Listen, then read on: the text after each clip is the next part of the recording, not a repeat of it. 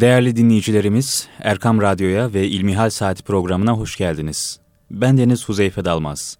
Yine bir İlmihal Saati programıyla birlikteyiz. Her zaman olduğu gibi merak ettiğiniz, aklınıza takılan soruları soracağım.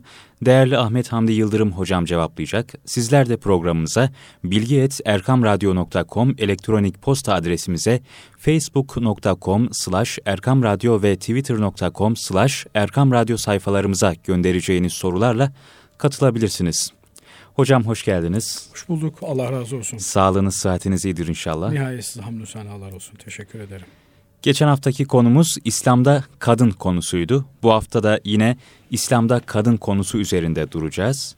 Bir hafta süresince dinleyicilerimizin internet üzerinden soruları geldi hocam. Dinleyicilerimizden gelen sorularla devam edelim dilerseniz. Hocam ilk sorumuz son zamanlarda Diyanet İşleri Başkanlığı'nın kadınların da camiye gitmeleri hakkında teşvik eden açıklamaları oldu. Bu konuda ne dersiniz? Elhamdülillahi Rabbil Alemin ve salatu ve selamu ala Resulina Muhammedin ve ala alihi ve sahbihi ecmain. Teşekkür ederim. Hem Diyanet işlerimiz hem de e, bütün bizlerin, Müslümanların camilerimize karşı sorumluluklarımızı yerine getirmek için bir seferberlik ilan etmemiz gerekiyordu. Diyanetimiz de bu noktada hassasiyet gösterdi. Kadın erkek, çoluk çocuk, genç yaşlı herkesi geç kalmadan camiye, cemaate, namaza davet ettim. Ancak Cenab-ı Allah kadın meselesini kadından önce de e, insan meselesini Kur'an-ı Kerim'de beyan ederken kendisine kul olmamız noktayı nazarından olaya bakar. Evet. Ve bizden kul olmamızı ister. Yani bunun anlamı Efendimizin, sahibimizin, Rabbimizin, Yaradanımızın bizden istediklerini yapmakla mükellefiz. Onun emirlerini yerine getirirken yine onun koymuş olduğu kıssaslara, ölçülere riayet etme mecburiyetimiz vardır. Biz sözüm ona Cenab-ı Allah'ın emrini yerine getirirken onun koyduğu ölçüleri, kuralları çiğneme özgürlüğüne, hürriyetine sahip değiliz. Bu meyandan olmak üzere kadın konusu gündeme geldiğinde maalesef birçok yanlış anlaşılmalar söz konusu oluyor. Evet hocam. Mesela Efendimiz Aleyhisselatü Vesselam kadınların camiye gitmesini teşvik etmiş. Cemaatle namaz çok önemli bir husus. Hatırlarsanız yine buradan söylemiştik. Namazın en önemli unsurlarından bir tanesi cemaattir. Eğer cemaatle kılınmamışsa bir namaz, o namaz yarım bir namazdır. Tam bir namaz değildir. Ancak camiye, cemaate gitmek için bir takım yasakların çiğnenmesi söz konusu ise, bir takım tehlikeler varsa, eğer mayınlı araziden geçmek gerekiyorsa, dikenli tellerin arasından yol bulup camiye gitmek gerekiyorsa burada asıl olan mayınlı araziden uzak durmaktır. Ben evet. camiye gidiyorum. Orada Allah'a ibadet edeceğim. Onun için örtüme dikkat etmesem olur. Dikkat çeken, al benini kıyafetlerle camiye gitsem olur. Camide gürültü yapsam, camide sesli olarak konuşsam, camide gıybet yapsam olur denilemez. Evet camiye gelin, camide Allah'a ibadet etmek üzere camiye gelin. Camide ve ennel mesacide lillahi fela ted'u ma'allahi ahada buyuruyor Cenab-ı Allah. Camiler Allah'ındır hı hı.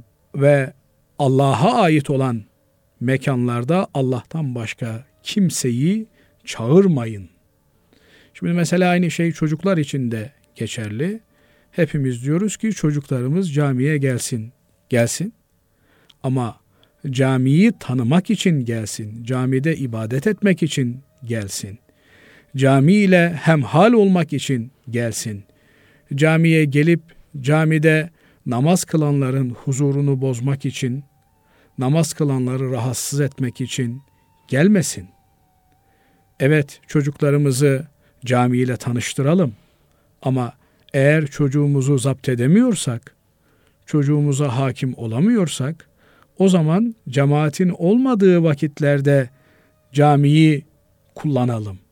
Böylelikle ne kimsenin ibadetine mani olalım ne de çocuğumuzu camiden uzak tutmuş olalım. Bu manada bizim eğitim yerimiz, bizim ibadet yerimiz camilerimizdir. Kadınlarımızın elbette camilerimizi doldurması lazım gelir. Ancak el verir ki bunu yaparken kadınlarımız şeriatımızın ölçülerine riayet etsinler. Erkeklerle bir e, yarış içerisine boy gösterme, kendini arzı endam etme yarışı içerisine girmesinler. Tesettürüne riayet etmiş, albenisi olmayan bir kılık, kıyafetle camiye erkeklerle muhatap olmaksızın erken gelebileceği bir vakitte gelsin, yerini alsın, sükut içerisinde Cenab-ı Allah'a iltica edip camide olmanın huzurunu, o atmosferi yaşasın. Ve burada sadece kadınlara buyurun camiye gelin demek de bir çözüm olmuyor. Evet. Kadınların camide ibadet edecekleri mahalleri düzgün seçmek gerekiyor. Cami giriş ve çıkışlarını erkeklerle muhatap olmayacak şekilde ayarlamak gerekiyor. Bu sadece kadınlarımız için de değil. Bugün maalesef toplumumuzun önemli bir kesimi fiziksel engelli. Bu insanlarımızın camiyle buluşması lazım. Bunların engelsiz bir şekilde camiye, ibadete, namaza ulaşabilmeleri lazım. Ama bakıyorsunuz camilerin altları dükkan yapılmış, mağaza yapılmış, bilmem çarşı yapılmış. Namaza gidebilmek için 52 merdiven çıkmanız gerekiyor. Hı hı. Ama fiziksel engeli olan kardeşimiz, insanımız nasıl çıkacak? Şimdi yeni yeni elhamdülillah görüyoruz bazı camilerimizde rampalar oluşturulmaya çalışılıyor. Ancak fiziki olarak camilerimizde asıl hedefin, maksadın ibadet olduğunu da unutmamak lazım geliyor. Yani düz ayak bir şekilde insanlar camiye ulaşabilmeli, girebilmeli. Girişte, çıkışta bir engelle, bir basamakla, bir merdivenle karşılaşmamalı. Bunu bizim sağlamamız gerekiyor. Kadınlarımızı camiye davet ederken onlara ait saatleri oluşturmamız gerekiyor. Yani öğle ile ikindi arası kadınlara aittir. Kadınlara ders yapılır, eğitim yapılır. Kadınlar Kur'an öğrenirler. Kur'an bilenler Kur'an okurlar. Bilmeyenleri öğretirler. Kur'an öğrenmek isteyenler camileri doldururlar. Ancak bütün bunlarda temel kıstas Cenab-ı Allah erkek ve kadın olarak bizden nasıl yaşamamızı istiyorsa öyle yaşamaktır. Evet. Diyor ki ayeti kerime Estağfirullah. Kullil mu'minine yaguddu absarahum. Mümin erkeklere söyle ki gözlerini kapasınlar, harama bakmasınlar. Kadınlar için de aynı şey söz konusu. Onlar da gözlerini kapamak durumundalar. Bir gün Efendimiz Aleyhisselatü Vesselam Hazreti Ayşe validemizin hanesinde iken, odasında iken bir misafir ağırlıyor. Hazreti Ayşe validemize perde arkasına geçmesini söylüyor. Hazreti Ayşe validemiz de diyor ki ya Resulallah gelen diyor ama biri diyor. Hı hı. Onun diyor beni görme imkanı yok ki diyor. Efendimiz buyuruyor ki o seni görmüyor ama sen onu görüyorsun diyor. Yani burada sadece erkeklerin kadınlardan kendilerini sakınmaları değil, kadınların da erkeklerden kendilerini sakınmaları gerekiyor. Bu dinimizin, şeriatımızın, Rabbimizin bizden istediği. Eğer bunlara riayet edebiliyorsak camiler bizim hayat bulduğumuz yerler. Ama maalesef eğer camiyi e, bir mayınlı araziye çevirmişsek o zaman öncelikle o mayınları temizlememiz gerekiyor. Bu tehlikeleri ayıklamamız ve buna göre davranmamız gerekiyor. Evet hocam. Hocam yine e, en fazla gelen sorulardan birisi e, kadın namaz kıldırabilir mi? Kadından imam olur mu? sorusu. Bu konuda ne dersiniz hocam? Bizim şeriatımızda imamlık bir namazda imamlık bir de e, devleti idare etmek anlamında imamlık olarak bilinmekte ve anlaşılmakta. Hem namazda imamlık hem de devlet başkanlığı açısından olmazsa olmaz şartlardan bir tanesi bu görevi üstlenecek olan kimsenin erkek olmasıdır. Camide imam olacak kişinin erkek olması lazım gelir. Hı hı. Ve bu imam olan kişinin arkasında cemaatin eğer cemaatin içerisinde kadınlar varsa imamlığına da niyet etmiş olması lazım gelir. Kadınlar ne erkeklere ne de kendileri gibi kadınlara imamlık yapamazlar. Evet. Ancak bir takım eğitim zarureti gibi zaruretler söz konusu olursa o zaman kerahetle imamların kadınla e, e, kadınların kadınlara imameti olabilir demişler. Bu durumda da normalde imam cemaatin önünde dururken kadın kadınlara imam olduğunda cemaatin önünde durmaz. Hı hı. Safın arasında durur ve böylelikle imamlık görevini icra etmiş, yerine getirmiş olur. Ancak bilmemiz gereken, uymamız gereken sünnette Hazreti Peygamber Efendimizin uygulamalarında gördüğümüz imamın erkek olması şartıdır. Dolayısıyla kadınlar erkeklerin arkasında saf tutarlar ve namazlarını cemaatle kılmış olurlar. Evet hocam. Hocam bir dinleyicimiz soruyor. Namaz kılarken başörtüsünün omuzları örtmesi gerekir mi? Şal ile örtünme uygun mudur? Son zamanlarda şal daha çok takıyor kadınlar gördüğümüz üzere hocam. E, ve pantolon ile namaz kılmak uygun mudur? Şimdi e, setri avret namazın şartlarından bir tanesidir. Abdest gibi setri avret dediğimiz yani avret yerini kadının örtmesi lazım gelir. Avret nedir? Kadın söz konusu olduğunda bütün bedeni avrettir. Ee, zaruret miktarı yüzü ve elleri bunun dışında tutulmuştur. Kadın e, yüzü hariç başını, saçlarını, boynunu, kulağını örtmekle mükelleftir. Dolayısıyla bunu ne ile örtüyorsa bu örtünme geçerli olur. İster şal olsun, ister başörtüsü olsun, ister çarşaf olsun, ister bir e, bez olsun. Ne ile örterse bu örtünme gerçekleştiği zaman örtünme şartı yerine gelmiş olur. Ancak örtünün örtü olabilmesi için altını göstermemesi gerekir. Yani şeffaf bir laylon düşünün veya işte tülbent düşünün.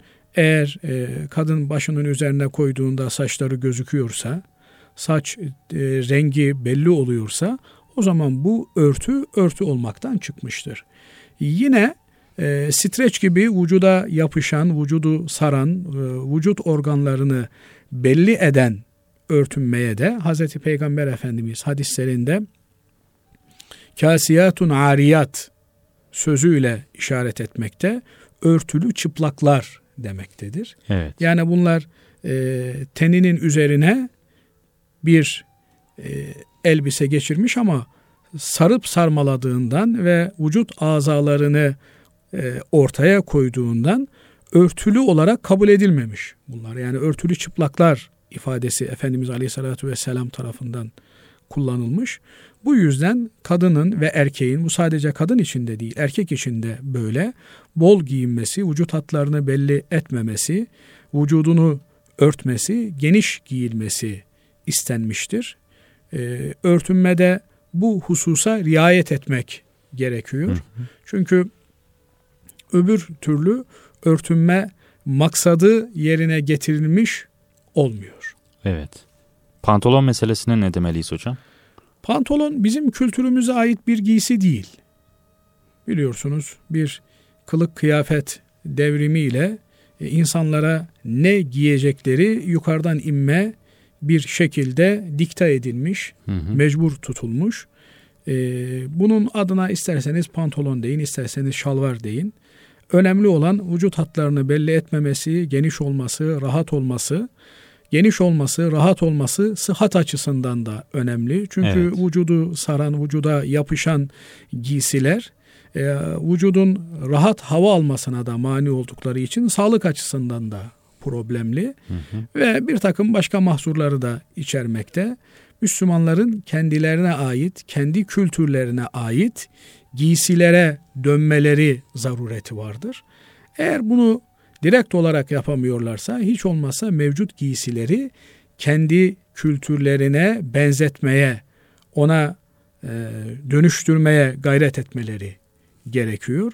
Bu noktada duyarlı olunması lazım geliyor. Evet. Yani bir takım batı kültürünü sembolize eden, efendim e, bizim kültürümüze yabancı olan kumaşların, giyim tarzlarının, efendim bazen görüyoruz gençler heves ediyorlar, e, pantolonlarına çizik atmalar, yırtmalar, böylelikle dar giyinmeler, e, dar düşük giyinmeler, bel giyinmeler. Bu tür e, heveslere bir Müslümanın, bir Müslüman gencin tenezzül etmemesi lazım. Biz dinimizde aziziz, şeriatımız bize izzetin, onurun, şerefin Allah'ın katında, Hazreti Peygamber Efendimizin katında ve bütün Müslümanların rızasında olduğunu söylemektedir. Bu yönüyle ayrıştırıcı değil, Müslüman kimliği ortaya koyucu tarzda giyinmeye gayret etmeliyiz ve tesettürü de bu şekilde anlamalıyız. Evet hocam. Hocam abdest aldıktan sonra yüze bakım kremleri sürüp namaz kılsak olur mu diyor bir dinleyicimiz. Abdest aldıktan sonra e, içinde e, necaset barındırmayan bir şeyi sürebiliriz. Evet. Ancak bu sürdüğümüz e, şeyin e, bir sosyal ortama çıkmaya mani bir şey olmaması lazım gelir. E, söz gelimi eğer siz büyük bir zatı ziyarete ne bileyim işte yüzünüze sürdüğünüz e, kendini belli eden ben buradayım diyen bir kremle gidemiyorsanız Allah'ın huzuruna da böyle çıkmamalısınız. Evet. Çünkü alemlerin Rabbi Cenab-ı Allah'ın huzuruna durduğumuz, kıyam ettiğimiz ve o yüce makama kabul edildiğimiz yerdir namaz ve namazda en güzel elbiselerimizi, en güzel kılık kıyafetimizi takınmakla, giyinmekle emrolunmuşuz. Burada eğer bu edebe muhayir olan, ters olan, zıt olan bir e, süs olsun, makyaj olsun, işte ne bileyim herhangi bir e, şey sürmek bu doğru ve makbul görülmez. Ancak e, namazın geçerli olup olmaması açısından, sıhhati açısından değerlendirildiğinde necis olmayan yani şeriatımızın pis saydığı bir şey olmayan mesela alkol ihtiva ediyorsa bir şey evet. onu şeriatımız necis sayıyor, pis sayıyor. Hı hı. Ona insanlar temizleyebilirler, makbul görebilirler ama önemli olan Allah'ın dininde bunun e, karşılığının ne olduğudur. Eğer böyle bir şey ihtiva ediyorsa mesela e, zaman zaman duyuyoruz işte e, dinleyicilerimizin affına sığınarak söylemek durumundayım. Buyurun hocam. İşte e, cenin kullanılıyor, bir takım yasak maddeler kullanılıyor, hı hı. E, bir takım bulaşık maddeler ve bir takım dinimizin kullanımını haram kıldığı hayvanın maddeleri bu e, makyaj malzemeleri içerisinde kullanılıyor.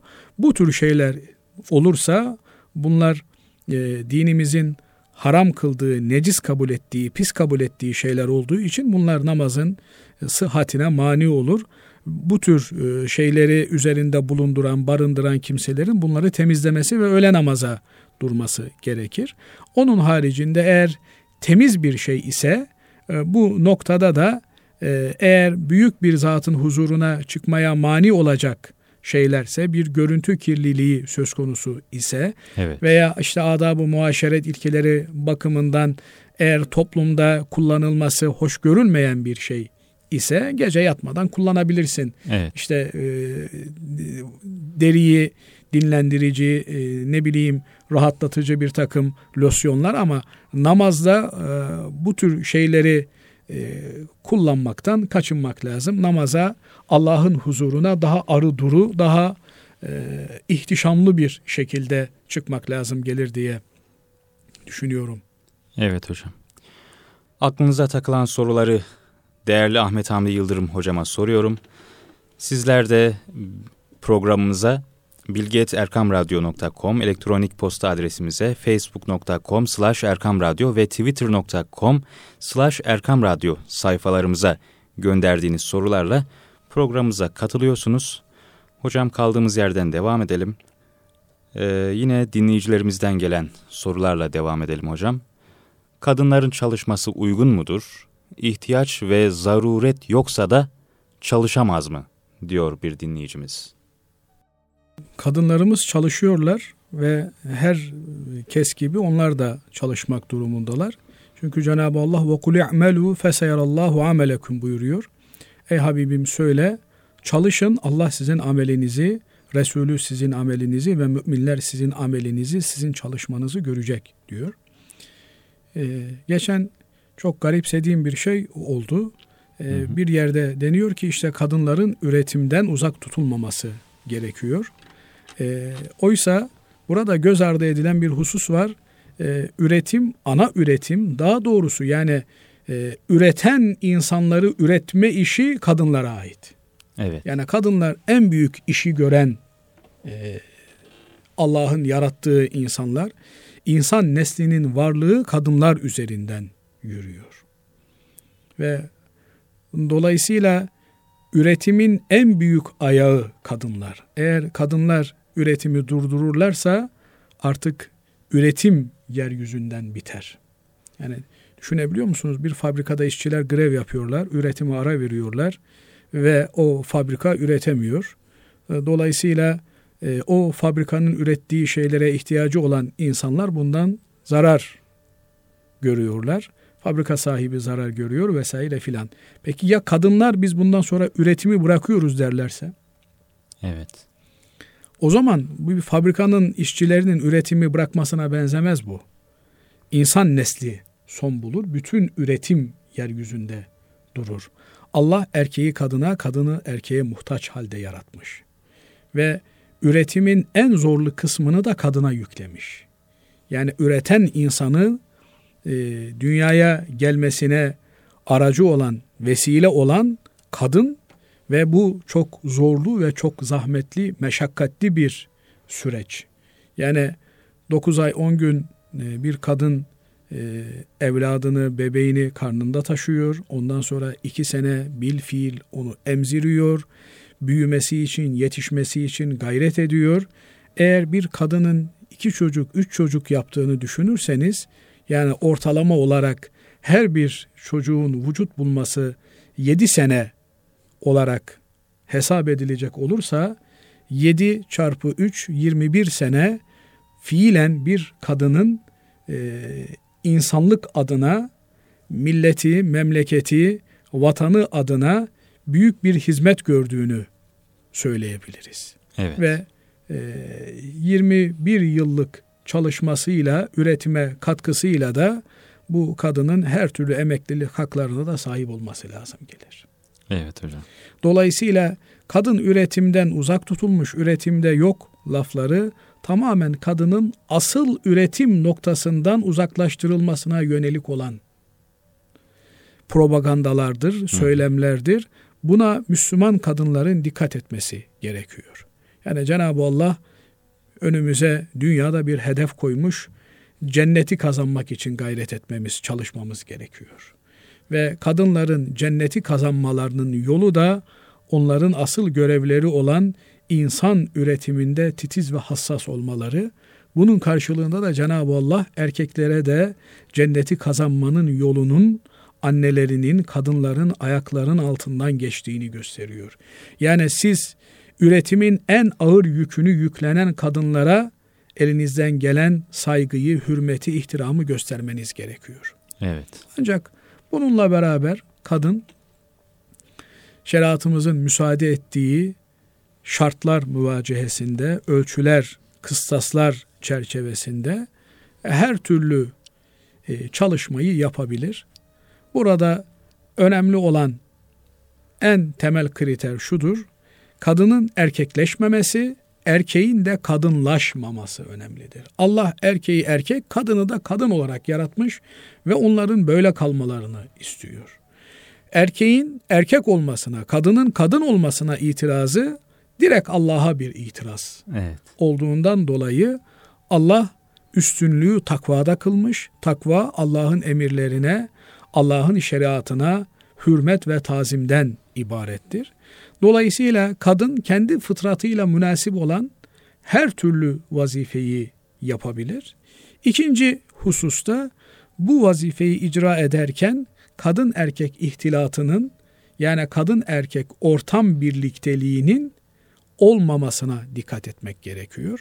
Çünkü kadınların erkeklerin bulunduğu ortamda aşırı bulunmaları onların kadınlıklarının kaybolması erkekleşmelerine yol açıyor. Evet.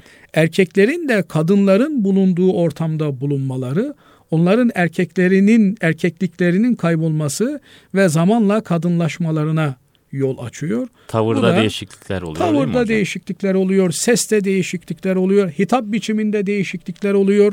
Yani e, oluyor da oluyor esprilere varıncaya kadar bu şey değişiyor.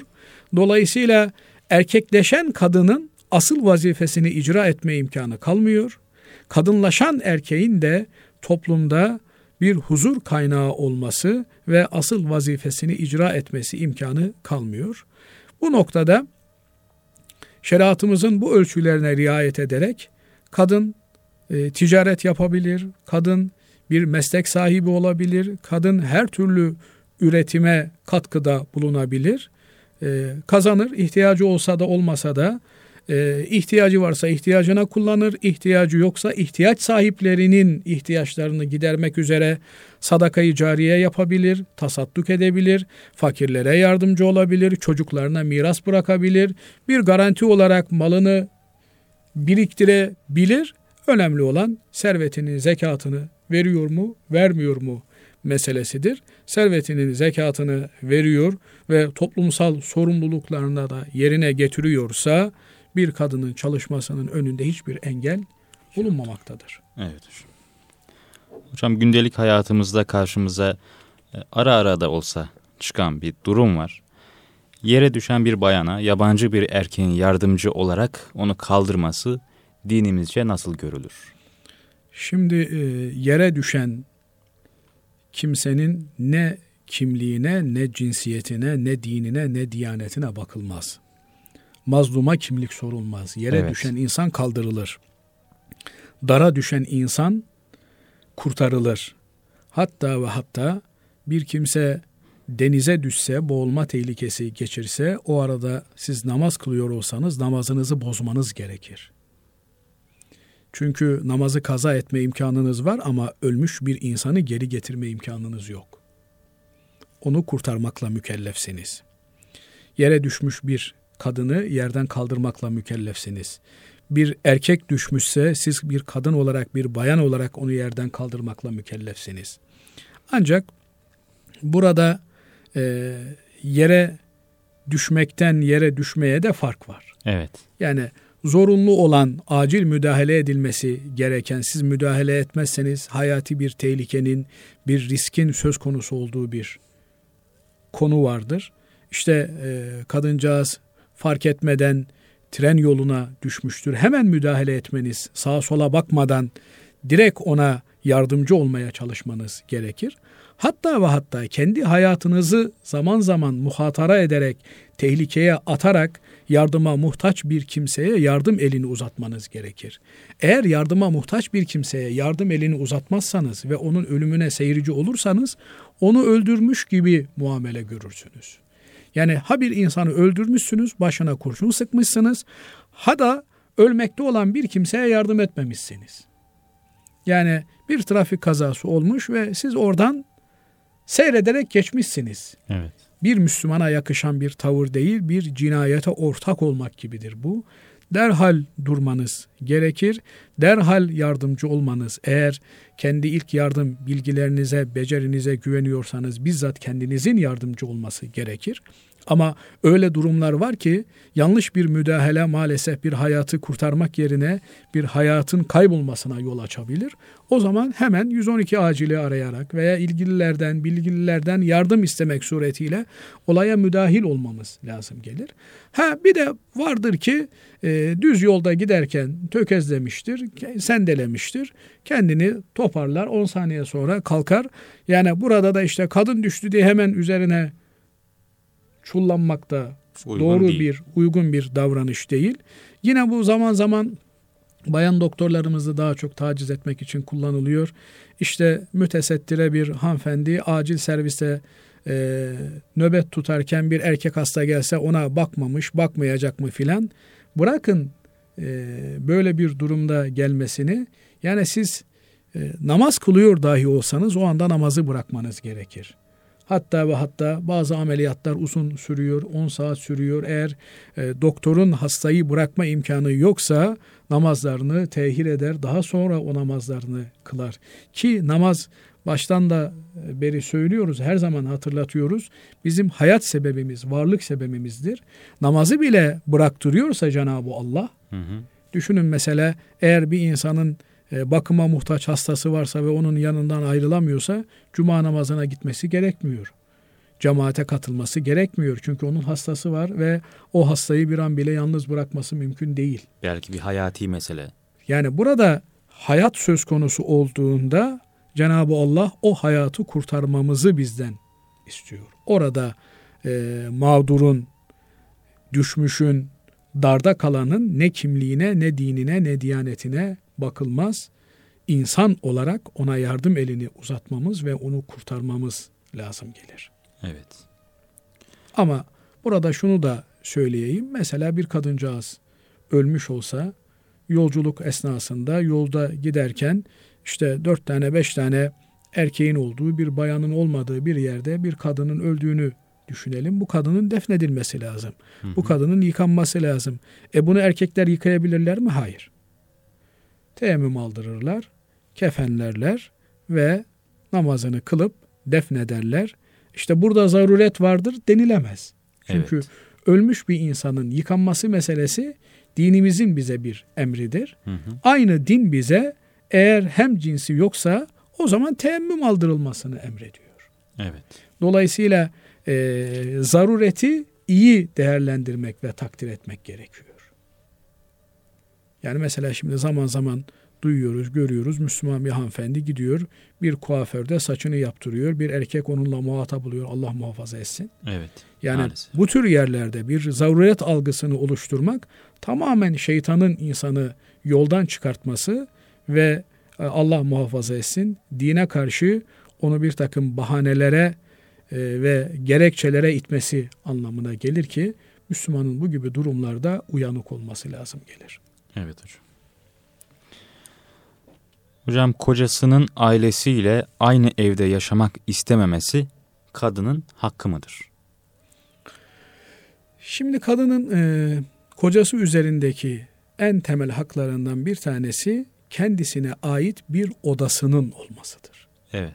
Yani bu odası kavramının içerisine eskiden sadece geceyi geçirebileceği bir oda girmekteydi. Hatırlarsanız bundan işte 70 sene önce, 80 sene önce e, belki şehirlerimizde e, tuvalet, banyo evin içerisinde bulunmaktaydı ama köylerimizde hala e, bizim yaşlarımız gerçi onu hatırlamaya müsait değil ama duyduğumuz ve işittiğimiz kadarıyla e, tuvaletler evden dışarıda olur.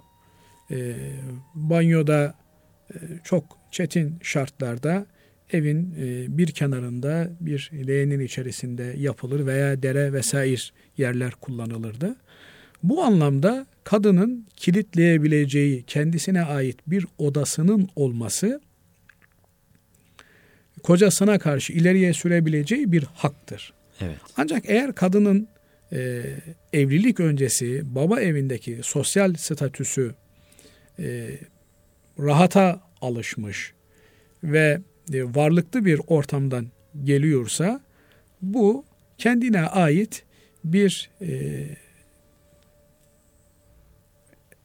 e, işte tuvaleti, banyosu, mutfağı olan bir evi de e, bulundurmasını gerektiriyor. Evet. Dolayısıyla eğer kendine ait böyle bir kilitleyebileceği odası, ihtiyacını görebileceği tuvaleti, banyosu vesairesi varsa bir hı hı. kadının kocasından talep edeceği e, şeyler yerine gelmiş olabilir. Bu noktada e, kocasının akrabalarıyla aynı binayı paylaşıyor olması e, kadın tarafından bir sıkıntı yapılmamalı. Ama e, aynı dairenin içerisinde eğer mahremiyet açısından sıkıntı doğurabilecek işte e, kocasının erkek kardeşiydi veya bir yabancının bulunmasıydı gibi durumlarda e, şeriatımız bu noktada kadına rahat hareket edebileceği, günlük hayatını, yaşantısını geçirebileceği bir ortamı temin etmesini kocasına zorunlu hale getirmiştir. Evet hocam. Yani buna dikkat edilmesi gerekiyor. Ee, adamın annesi, babası, e, gelin hanımında, kadıncağızında mahremi olduğu için onların varlığı bir sıkıntı doğurmasa da e, kocanın erkek kardeşi, yeğeni vesaire kadına yabancı olan kimselerin aynı ortamda bulunması kadın açısından ciddi bir sıkıntı doğuracağından kadın bu noktada kendine müstakil bir dairenin olmasını kocasından talep edebilir. Evet. Hocam kadınların kendi aralarında müzikli eğlence düzenlemeleri uygun mudur? Yani bu da 2-3 e, dinleyicimizden gelen bir soru. Şimdi insan fıtratı tabi her daim aynı e, kararda durmuyor. Her daim namaz, her daim e, zikir halinde bulunmak asıl olan, bizden istenilen bir durum. Ancak bunu e, her zaman bu kararda tutmak da mümkün olmuyor. Zaman zaman bedenlerimizin dinlenmeye ihtiyacı olduğu gibi ruhlarımızın da dinlenmeye ihtiyacı vardır.